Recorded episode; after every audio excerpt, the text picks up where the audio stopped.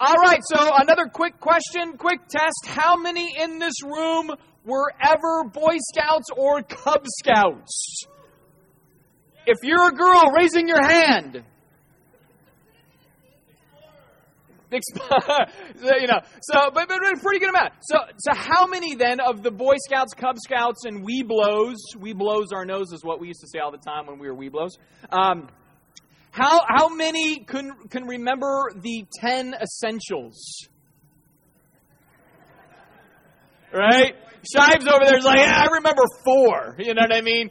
Remembering the ten essentials is like remembering the Ten Commandments, right?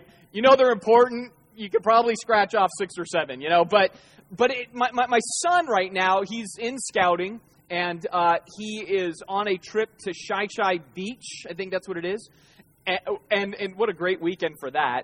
And um, so so he's there. So on, on Thursday night, we're, we're, we're, packing his stuff, and he needs his 10 essentials. You know what I mean? He looks at me and goes, What are my 10 essentials? And I'm like, You're the scout.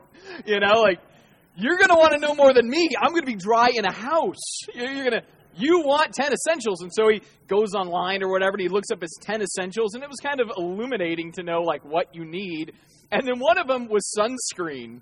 So, and he's like, Dad, I don't need this, you know? And I'm like, uh, I don't know, son. You just, it, it's an essential. You might want it, you know, and those extra eight ounces are going to weigh you down pretty heavy. So, um, you know, so he he packed up his ten essentials and everything else, and he was ready to go. But you know, I, I was thinking about this whole idea of those ten essentials that he needed to survive, because I was really telling him that. Like I was trying to freak him out a little bit. He's eleven, treating it a little casually. I'm like, dude, you're going to the woods.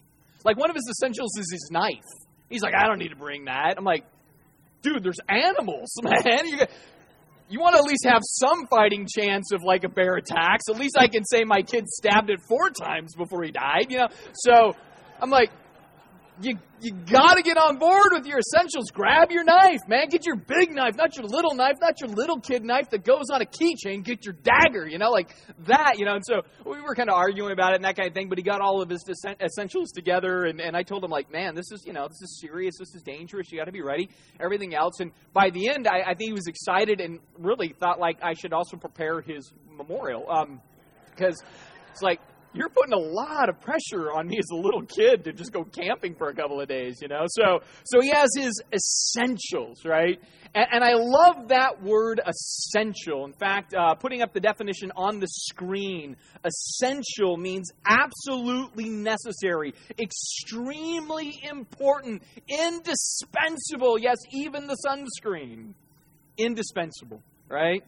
Some of the synonyms are uh, fundamental, substantial, basic, main, material.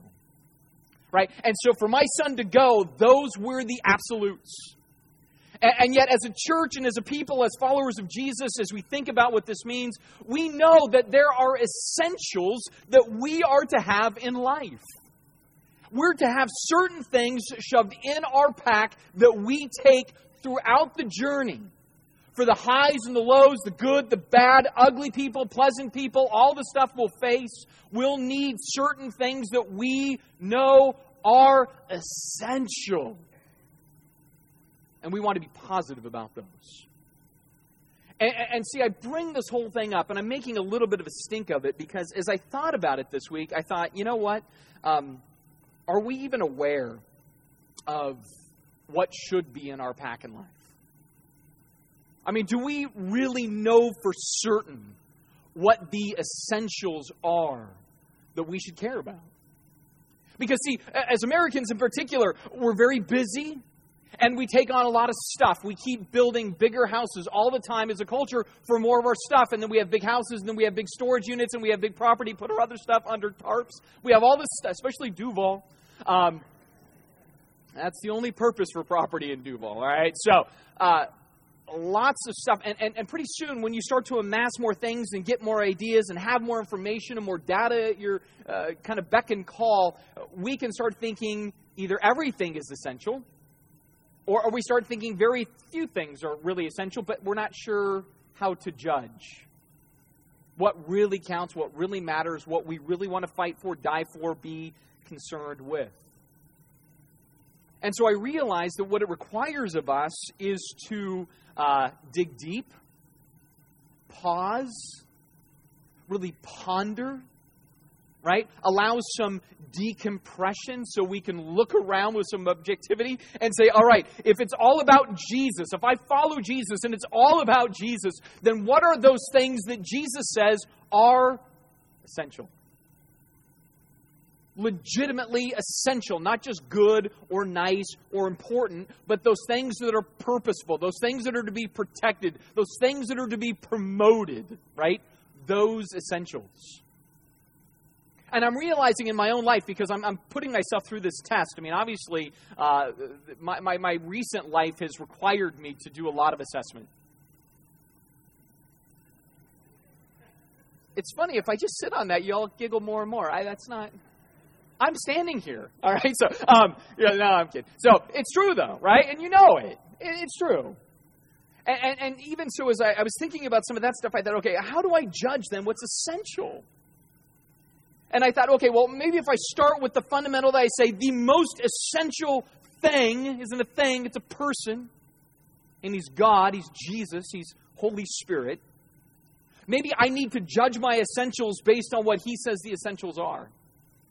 Not so much my opinions, but his thoughts, opinions, standards, goals for my life. That those things are going to illuminate me to what is most essential. And so that's what this whole series is about. In fact, if you have a Bible right now, you can open it up to the book of Titus. It's a good, manly warrior gladiator name. I love that. Titus. And so we are going to be in the book of Titus. We are going to look at four essentials in the book of Titus, and it will take us 16 weeks because we're slow. All right? So, we are going to be hanging out in this book for a while, and we are going to look at four very important essentials. And the first essential we are going to look at for the next three weeks and I think it is the crux essential. It is the center from which all other essentials will flow. If it's all about Jesus, then this essential is of first importance, and that essential is the gospel.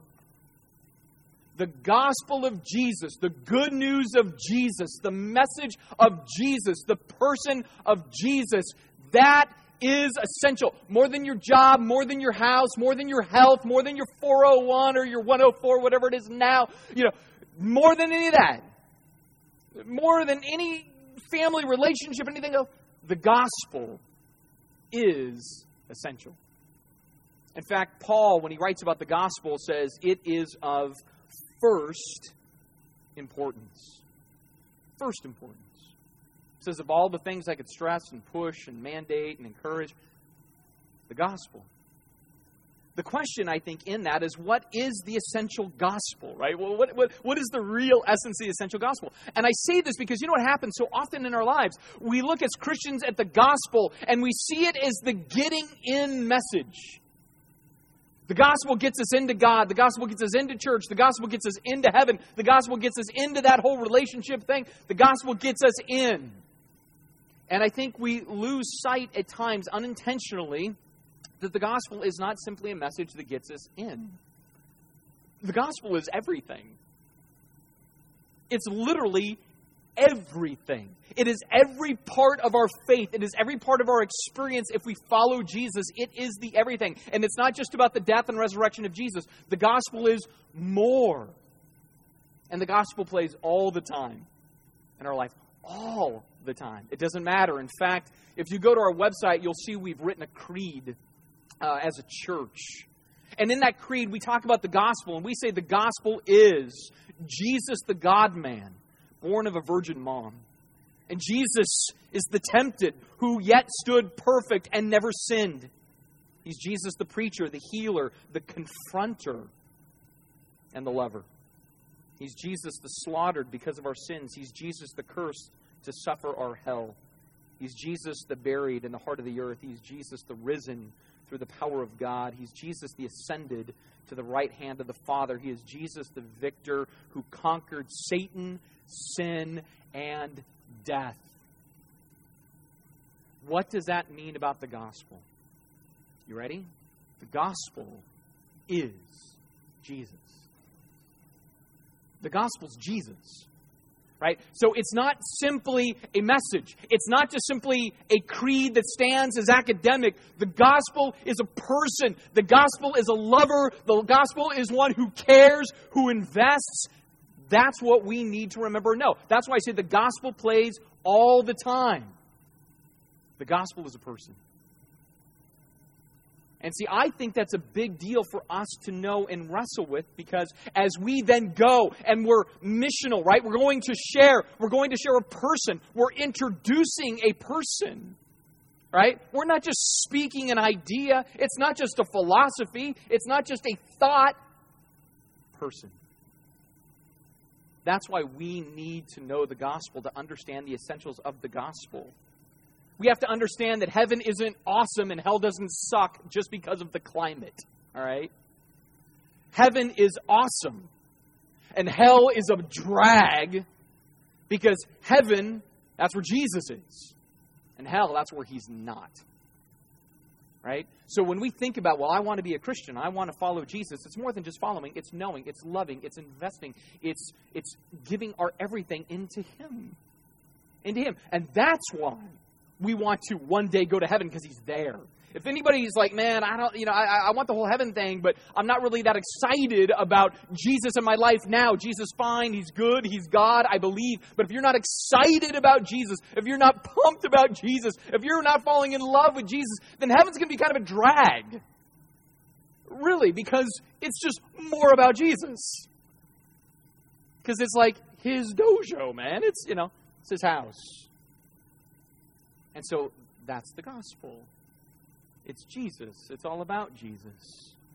And in this, it is the gospel that is Jesus, but in this, it's also His grace.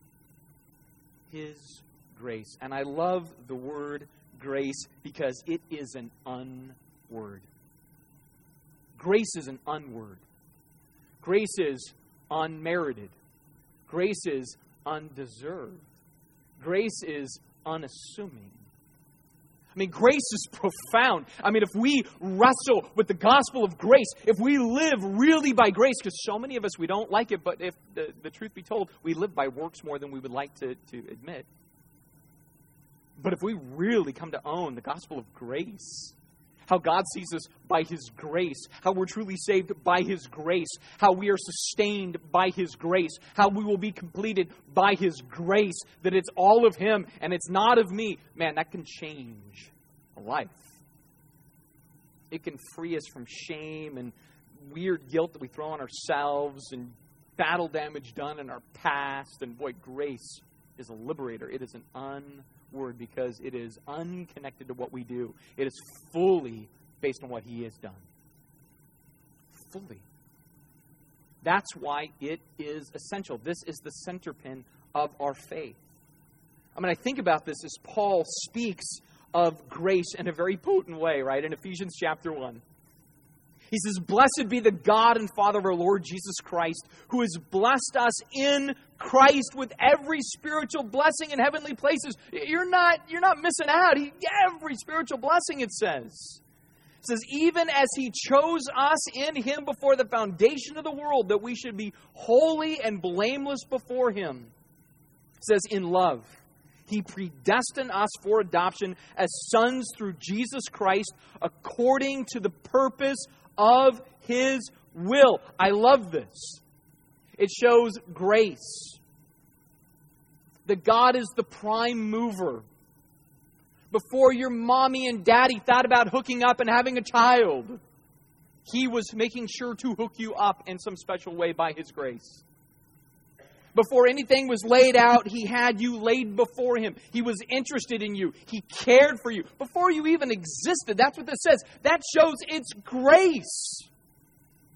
It's all of Him. I mean, this is a passage that is just dense with that notion. Before you are even awake to the need, He says, Well, I'm going to wake you up from your sleep. I mean, that is cool. And so, again, all of this Paul says, he says, he's done this. He's adopted. He's brought in. He's predestined. All of this. Why? Verse 6 To the praise of the glory of his grace. Uh, why does He do all that work? So we can praise His grace, so we can honor His grace, so we can love His grace. It says He's blessed us in the beloved. It says in verse 7, In him we have redemption through his blood. That you should name a church after that. You have redemption through his blood, the forgiveness of our trespasses, according to the riches of his grace, which it says he lavished on us. I dig that. I mean, if there's anything that we should look at and go, man, that, that that's profound, that's it. See, because you, you look at us, right? We were lawless in our trespasses, man. We were doing our own thing. Even really good people in this room are not good enough without Jesus. Nobody is, right? All of us, black hats. All of us. So we were lawless, we were sinning, and in the middle of that, He lavishes grace. Have you ever had somebody just not care for you, not respect you, not desire you, want to break all of the rules that you've established, and your response was to lavish them with grace? No, I want to throw things at them. Right? I mean, we all do, right? Give me a shoe, give me a rock, give me a brick. I don't care. Let me throw something because I don't want to lavish, lavish grace. Uh, not, not with them being so against me. But see, God is so gracious. The gospel is so potent that even when we are enslaved with sin and we like it, He became our redemption. He said, I'll, I'll, I'll, I'll, I'll do it. I'll spill the blood. I'll, I'll take the beating. I'll take the wrath. Why? Because I love grace. I love to give unmerited favor. I love to give unearned love. That, that's grace. This is why, you know, we, we always want to, when we sing Amazing Grace, how sweet the sound that saved a wretch like me. It should move us. Because it was totally of Him and not of us. And that is the nature of grace. He lavishes that. So we praise His grace. So we praise. And it is a rich grace. See, the thing we have to keep in mind about this grace is that Jesus doesn't just roll in and start pumping out grace like some rich sheik whose daddy left him a bunch of money and he's just a spender. You know, Jesus didn't come to the world and go, hey, grace, grace, grace, grace, grace. No big deal. It wasn't mine. It was somebody else's. I'm just passing it out because I'm lavish with grace. No, you start to read the Bible and you realize that it is rich. It is costly because He earned every drop of the ability to show it, to share it, to dispense it, to give it. In fact, it says in Hebrews chapter 2, it says, But we see Him who for a little while was made lower than the angels, namely Jesus. We see him crowned with glory and honor because of the suffering of death, so that by the grace of God he might taste death for everyone. Why is the gospel essential? Because the gospel of the grace of Jesus is free for all of us because it cost him. That's, that's why grace is profound. The reality is, He passes over us because it was all placed on Him. That's the gospel. See, that should shape how we interact with people in our lives. When people are punks and jerks and just slanders and whatever they are, why we respond in grace. Why? Because we have a God who's done it to us. The gospel should shape us grace should transform us. We should look at this and go, wow, it was the willingness to suffer, to hand himself over in grace for our sins, that we can live in the power of grace, that we can be loved with the potency of grace, that we can be transformed through the energizing agency of grace. By the end of the day, you're going to probably hear I say the word grace two to three hundred times, and you know what? It won't be enough. It just won't be enough. Because we need grace. It's all about the gospel of His grace, and we need that daily. Like I said, the gospel isn't just a get in message, it's in everything. In fact, 1 Corinthians chapter 15, Paul says, Now I would remind you, brothers, of the gospel I preached to you, which you received, and he says, and which you stand, and by which you are being saved. See, we need the gospel every day. We need grace every single day. It's not just a get in card, it is a get in, stay in, be secure, be empowered, help overcome, everything. It's everything. We need the gospel every day. We need to be reminded every day that, you know what, when I'm having, and I say this a lot, when I'm having my worst possible day, my worst day, I'm mad, I'm angry, I'm giving the bird at everybody, right? I'm just thinking in my head, ooh, if I could just shoot them in the face, you know, uh, whatever it is. I know some of you are going, you're really horribly violent man. Um, I suppress it. All right, so, um, right, but whatever it is, your worst day, by grace, He loves you the same. By grace, He loves you the same. Your absolute worst day and your best day, you know, when you're moonwalking for Jesus and every, you know, like you think you're just everything's happy and smooth. Man, you shared the gospel five times and you're high fiving everybody and Jesus even like fist bump, you're great. All of that, it doesn't mean he suddenly loves you more that day because it's it's all in grace. It's all confined in he just he loves you in his grace. He's taking you in his grace and it's always level. It's always peak. Right? So we need that as believers deep into our relationship to Christ. And we need it because the great thing about the gospel and about grace is that it's intrusive and it's confrontational. Right? I mean, grace just penetrates us when we least expect it. We sometimes think, oh, you know, I went and I knocked on the Jesus door. No, Jesus kicked in your door before you ever knocked on his.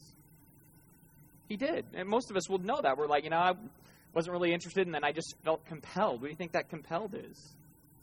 That's His grace. That's His prime moving in your life and in my life, right? So He just intrudes, and then He confronts, and then He saves, but then in grace He also transforms, and it's for this great duration through life where He continues to grow us. That's essential. It's essential and I love this because now that we finally get to the book of Titus, you're sitting there going, dude, I'm holding it open. When are we getting to Titus? You know what I mean? Uh, this is a tease, man. You're not even doing Titus, are we? Well, I told you 16 weeks and slow. All right?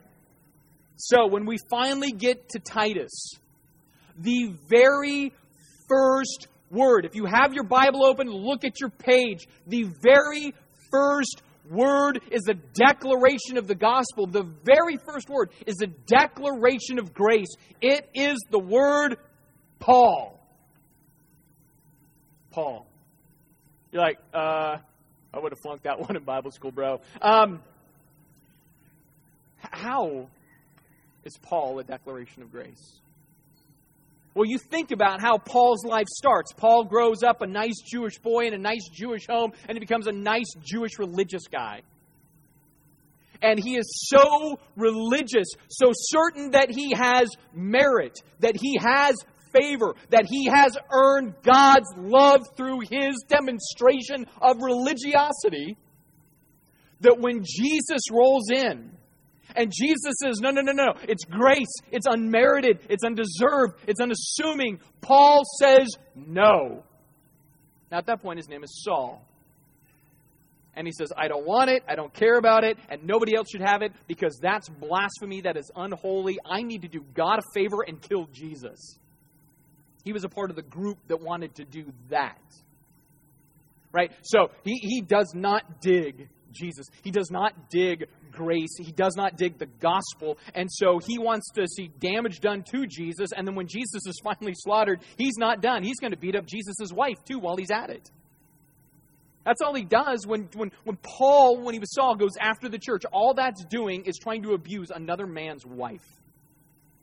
Anybody who sets their fist against the church is simply beating up Jesus' wife. And you know what? He'll deal with that. He'll deal with that. So, in, in this case, he's going to deal with it with, with Paul. So, Paul, he's every breath that he has, he hates the church, he hates the gospel, he hates Jesus, he wants to shut it down. And then grace intrudes. Understand, Paul wasn't looking for Christ, Christ was looking for Paul. Right? If anything, Paul, uh, man, if he was looking for Christ, it was only to, to destroy those who were Christ's. But then grace punks him on the Damascus road and says, I love you. I want you. I've called you. Get up and go do it.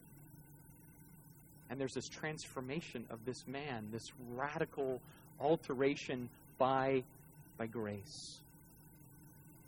Because God overwhelms Paul in this grace. And so there's this change, right? Grace gets a hold of him.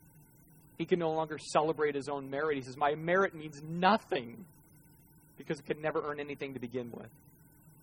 And so he goes from Saul to Paul, not just any Paul. Says, Paul, a servant of God and an apostle of Jesus Christ. I mean, I love that. That first line. Notice how he rolls out not with a lofty title, but with the worst of all titles. That's a man touched by grace. See, a person that is into merit wants high title. A person who knows they're, they're, they're changed by grace, they go, I'm just a slave. I'm just a servant. I've been bought. I am owned, and I, I'm just His. That's what he says. So, man, by the grace of God, I'm a slave. He loves being a slave now because he knows he was a slave of sin. Now he's a slave of Christ. He was purchased by one who wants to have him free under his leadership. And so, man, I'm a servant, I'm a slave. But he's also an apostle, it says. He's one sent right? And he's not just a guy doing a sales pitch, man. He bought the product, you know what I mean? So he's excited, right? He's excited because, again, he's met this Jesus. He knows this Jesus. He knows this, this grace.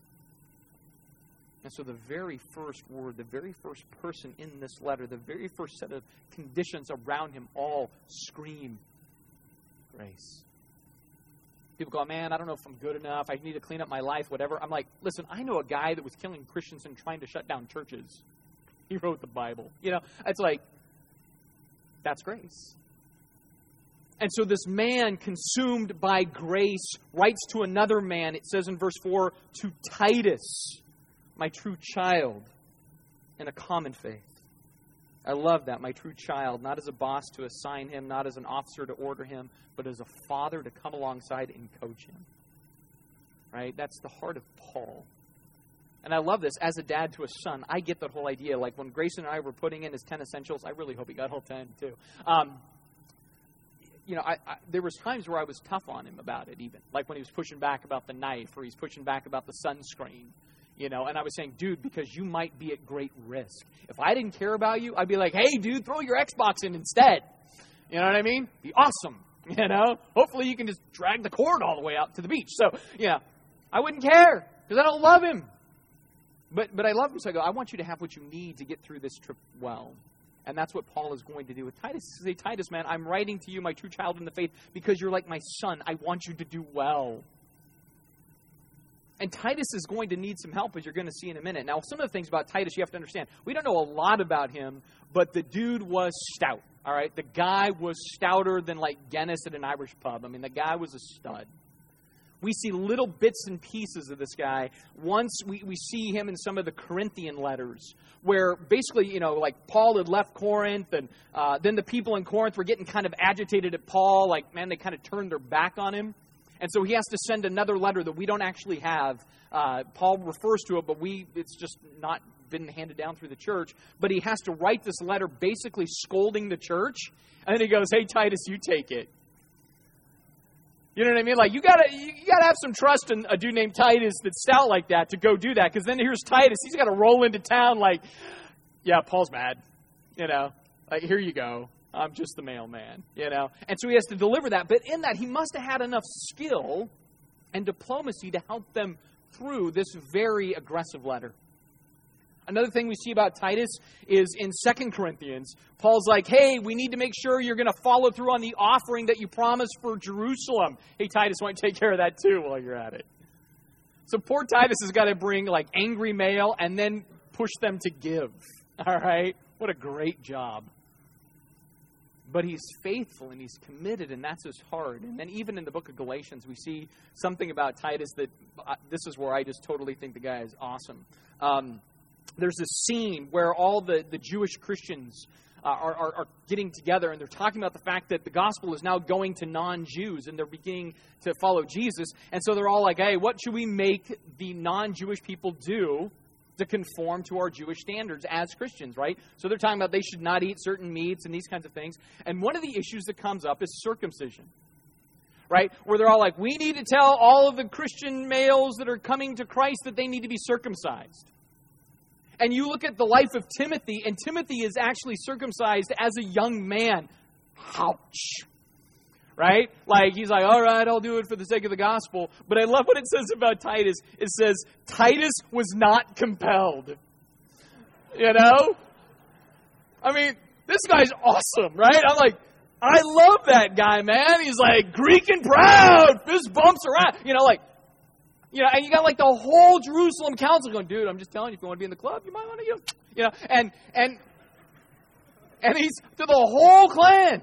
Nope, I am not compelled. Yeah.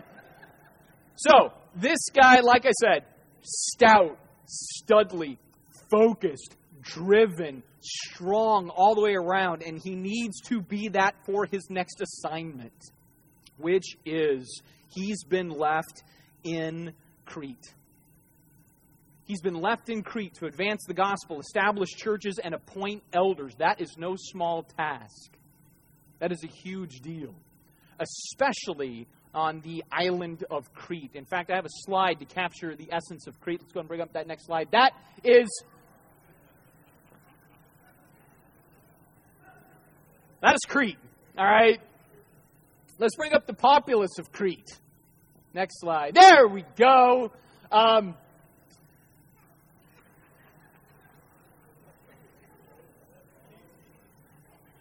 you know, you didn't even know they had color back in the day, but they did. It's awesome. So, um, yeah, the people, the populace of Crete, man, it's cussing, drinking, smoking, slandering, and that's just the grandmas, all right? So, it is a rough rough culture that Titus dumps into, man. It is crazy rough. It's just rough and tumble. There's a lot of that stuff. We'll see some of it even comes out in Titus chapter 2. In Titus chapter 1, you go down a little ways, and it actually says that even their own philosophers call the Cretians like lazy gluttons.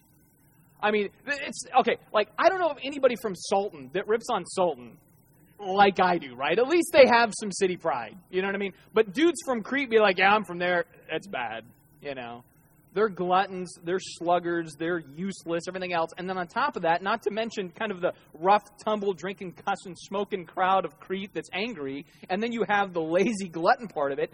Then you add in there that some of the religious people that were Jewish had dumped onto the island, and they were pushing religion, which is just crazy toxic and then you had like what is the modern or equivalent basically of a televangelist that rolls in. And so they're just doing it for cash. Right? So this whole crazy mix, and it's in that that Titus then must step up to the plate, right? But what I love about that is, again, what is the conditions? A group, an island, a populace of imperfect people, that they can be redeemed by a perfect God. And the evidence of that is this is a legacy of an imperfect man named Saul who was redeemed by a perfect God and became Paul, who then spoke into the life of an imperfect Greek named Titus, who was then developed by grace to go to these people and preach the gospel, establish the church, appoint elders. So he needs to be there. And he needs to tell the people of Crete some very important things. He needs to give them the gospel. The gospel is this that Jesus is good and we are not. That Jesus is love and takes us where we are. That Jesus is powerful and promises to transform us. That Jesus is faithful and never forsakes us. That Jesus is certain and vows to complete us. That Jesus is patient and grows us all differently. that's the message that they need to hear. They need to hear about Jesus and his grace. And in that sense, what Titus is supposed to do is have a gospel that is protected, a gospel that is purposeful, and a gospel that is proclaimed. And we're going to unpack this more over the next couple of weeks. Uh, we're going to stay just in these first four verses. You're like, yep, we are slow. Um, but I want you to understand how that unfolds that idea, first of all, of a protected gospel. Back to verse 1, Paul says he is a servant of God and an apostle of Jesus Christ for the sake of the faith. Notice it doesn't say for the sake of a faith or the sake of faithfulness. There is the definite article the. That means definite. So, all of you men in the room, when you think about your wife and you know she is the hottest creature on the planet, Yes. Thank you for that. Woohoo. That's conviction. She is the hottest creature. Men, you, you, you, you, you just know it. She's the one. Women, same thing. When you look at your man, you go, he is the just gnarliest, coolest, smartest dude I know, because I know you say that all the time. Definite article. The. Absolute, definitive. End of story when you slap a bumper sticker on your car, my kids are the most beautiful and the most brilliant. The people behind you make fun of you, just so you know. But um, you're saying the. The absolute. You watch Jersey Shores, the situation. Yeah, he walks in, there's a situation, the situation, man. You know? It's all, again, it's just absolute. It's complete. That's it. And so Paul here has a gospel. It is the faith. In fact, Jude, in his small little letter, speaks of the faith once for all delivered to the saints, right? This means this faith, the faith, must be protected. It must be protected because there's a lot of things that are going to come against the faith, the gospel, the grace of God. There just are. It's just the way it works. Uh, we've talked about this historically. A lot of people forget that it's good news, they start thinking it's good advice. Good news is here's what's been done for you. That's grace. Good advice is here's what you need to go and do. And that will always lead to hell. If we think we need to go and do something to earn God's love, hell. Satan's favorite trick. His favorite trick is you can work your way to heaven. Take the good advice. The gospel is the good news. It must be protected where we say it is something done for us, not something we do. Another thing we have to protect when it comes to the gospel is this notion where people say, uh, you know, we need to communicate the gospel as relevant right? I mean, we're a contemporary church. We're big into culture and contextualization, but we don't look at the gospel. We, we don't say, we need to make the gospel relevant. What we say is, the gospel is relevant, right? You don't make it relevant. Uh, you make, like, I don't know, a new car relevant, you know? You make clothes relevant. But, but the gospel is just flat out relevant for life because what it says is, you're broken and he can fix it. That's relevant. It's relevant. It's always going to be relevant because the condition never changes. We wear what? Black hats.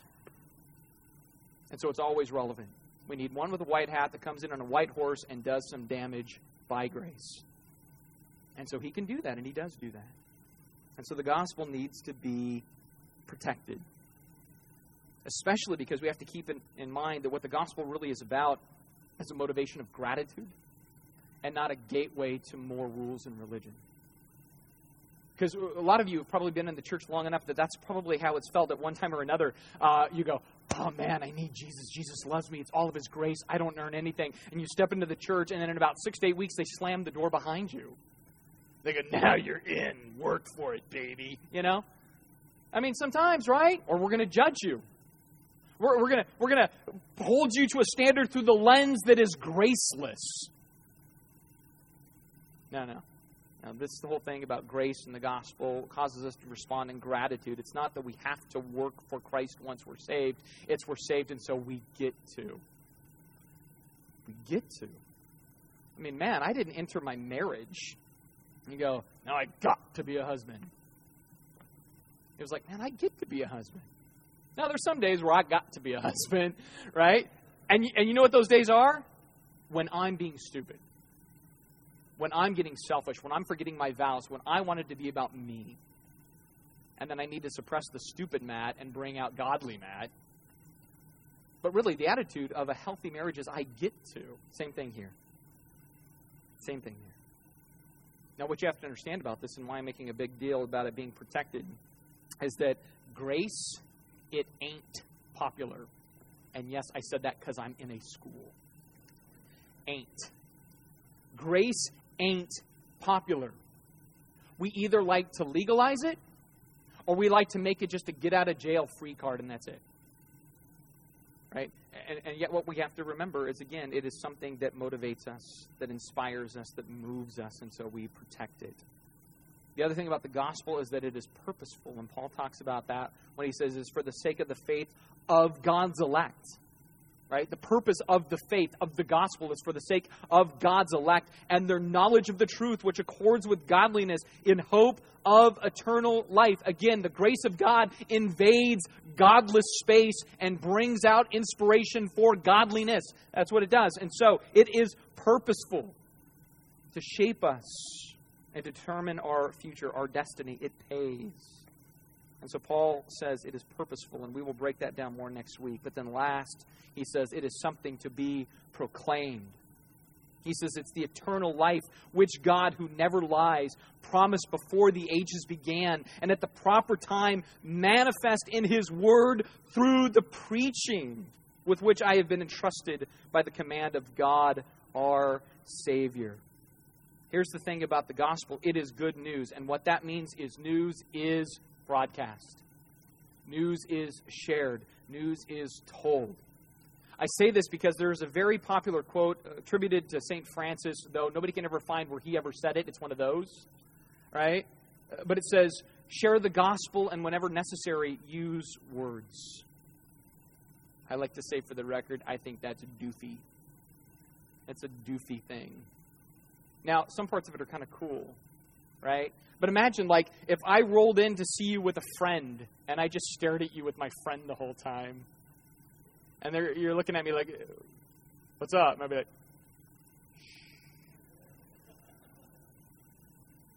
just watch. you know?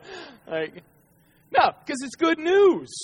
Uh, I mean, whoever tells a journalist, we want you to report the news when necessary, use words.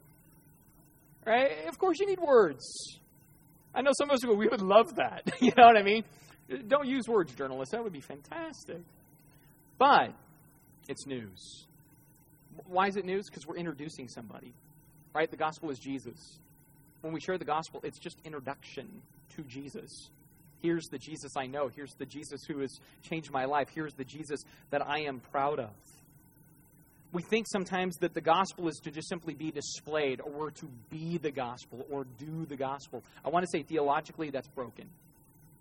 We aren't to be the gospel, we're not to do the gospel. The gospel is Jesus and a message about his life. And when we embrace that message and we are changed by that, things come out in us. And that is what we're being and doing. But we're not being and doing the gospel. What we are being and doing is we're being followers of Christ, and we're doing what Christ would have us do because of the news. Because of the message, because of the person in that sense. So it is proclaimed. And so we need to share. Now, again, I think it's awesome that we live lives as beacons and we live lives as missionaries and we're being the example. But at the end of the day, example isn't the same as news news is news. And so it is proclaimed. And so Paul says, I do this as the command of God our Savior has given it to me to proclaim. Here's the great thing about this, and this is where we start to wrap up. Um, Paul doesn't uh, do this because simply he's been commanded. He, he does this because it compels him, it drives him, it owns him. He loves Jesus. So he can't help but do this. He's so enamored by the one who laid himself down for him. He goes, I just got to tell. I got to share. I got to go. I got, man, I'll go into a city. They're going to beat me to a pulp, chuck me out, left for dead. I'm going to rise up, go back in, and tell them some more. That's my Jesus. That's my Jesus. See, that's where Paul is. He is commanded in such a different way. I would say, if anything, uh, Paul needed to preach the gospel. I don't mean he needed to like he needed to pay his taxes or go to the dentist. I mean, he needed to, like one who must express in song, in dance, in arts, in creativity. He needed to. In fact, it says in 1 Corinthians 9 16, he says, Yet preaching the gospel is not something I can boast about. I am compelled by God to do it. How terrible for me if I didn't preach the gospel. The dude is like just biblically combustible. You know what I'm saying? He's just, it's ready to go all the time. I can't stop it. Why? I don't need to boast about, yeah, I've preached all over the place and I've done a bunch of things. He's like, that would be like an artist boasting about creativity and art. They just have to do it. They just have to. See, that is where I want to be. I look at that and I go, man, I want to be obsessed like Paul was obsessed. And why was he obsessed? It's what we see there in verse 4. The way he opens this whole section, or as he dips into the main body of the letter, all of this is rooted in grace and peace from God our Father in Christ Jesus, our Savior. See, why is Paul so obsessed? Why does all of this matter? Why does he want to protect? Why does he want to promote? Why does he want to make sure that it's seen as practical and purposeful in life?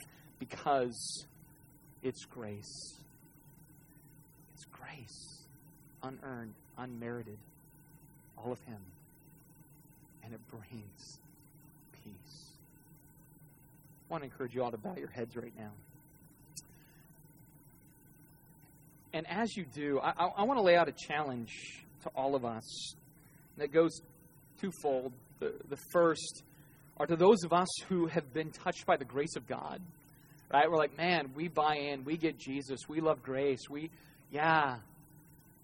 That we will be people who go to Jesus on a daily basis and say, Jesus, I want to know more of your grace. I want to know what it means to live life every day in the scope of grace, to love every day from the plume of grace that rises up because you live in me. I want to share grace with others because I am proud and profoundly moved by grace.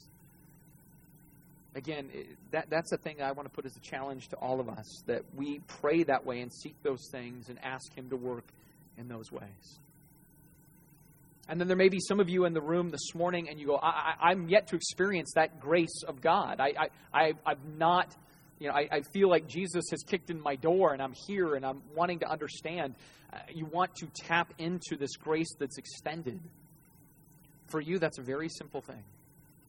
What it is is a very simple uh, statement that you will make to Jesus in your own way, in your own prayers, right where you're at in your seat, where you say, Jesus, I know that I have rebelled. I have sinned against you.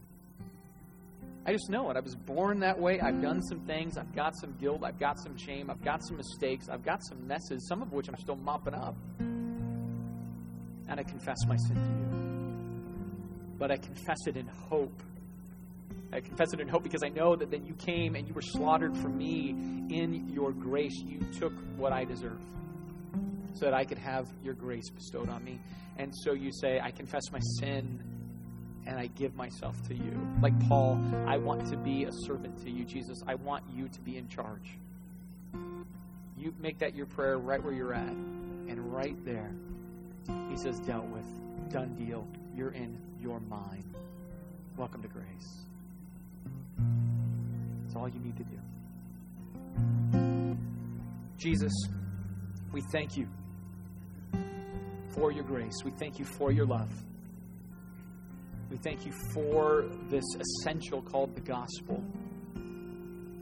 And I pray that we will be people who really understand it, not simply death and resurrection, though profound, but there's so much more. It's not simply how to get in, but it's how we exist, how we coexist, how we go on to eternity. It's all rooted in your, your gospel. We are people of your gospel. May we stop trying to earn and may we simply realize that you have earned for us. May we not be given to religion and its toxin. May we not be given to just complete silly living and its destruction, but given to your gospel and to respond in gratitude for all that you have done. We love you. We praise you. We thank you in your name. Amen.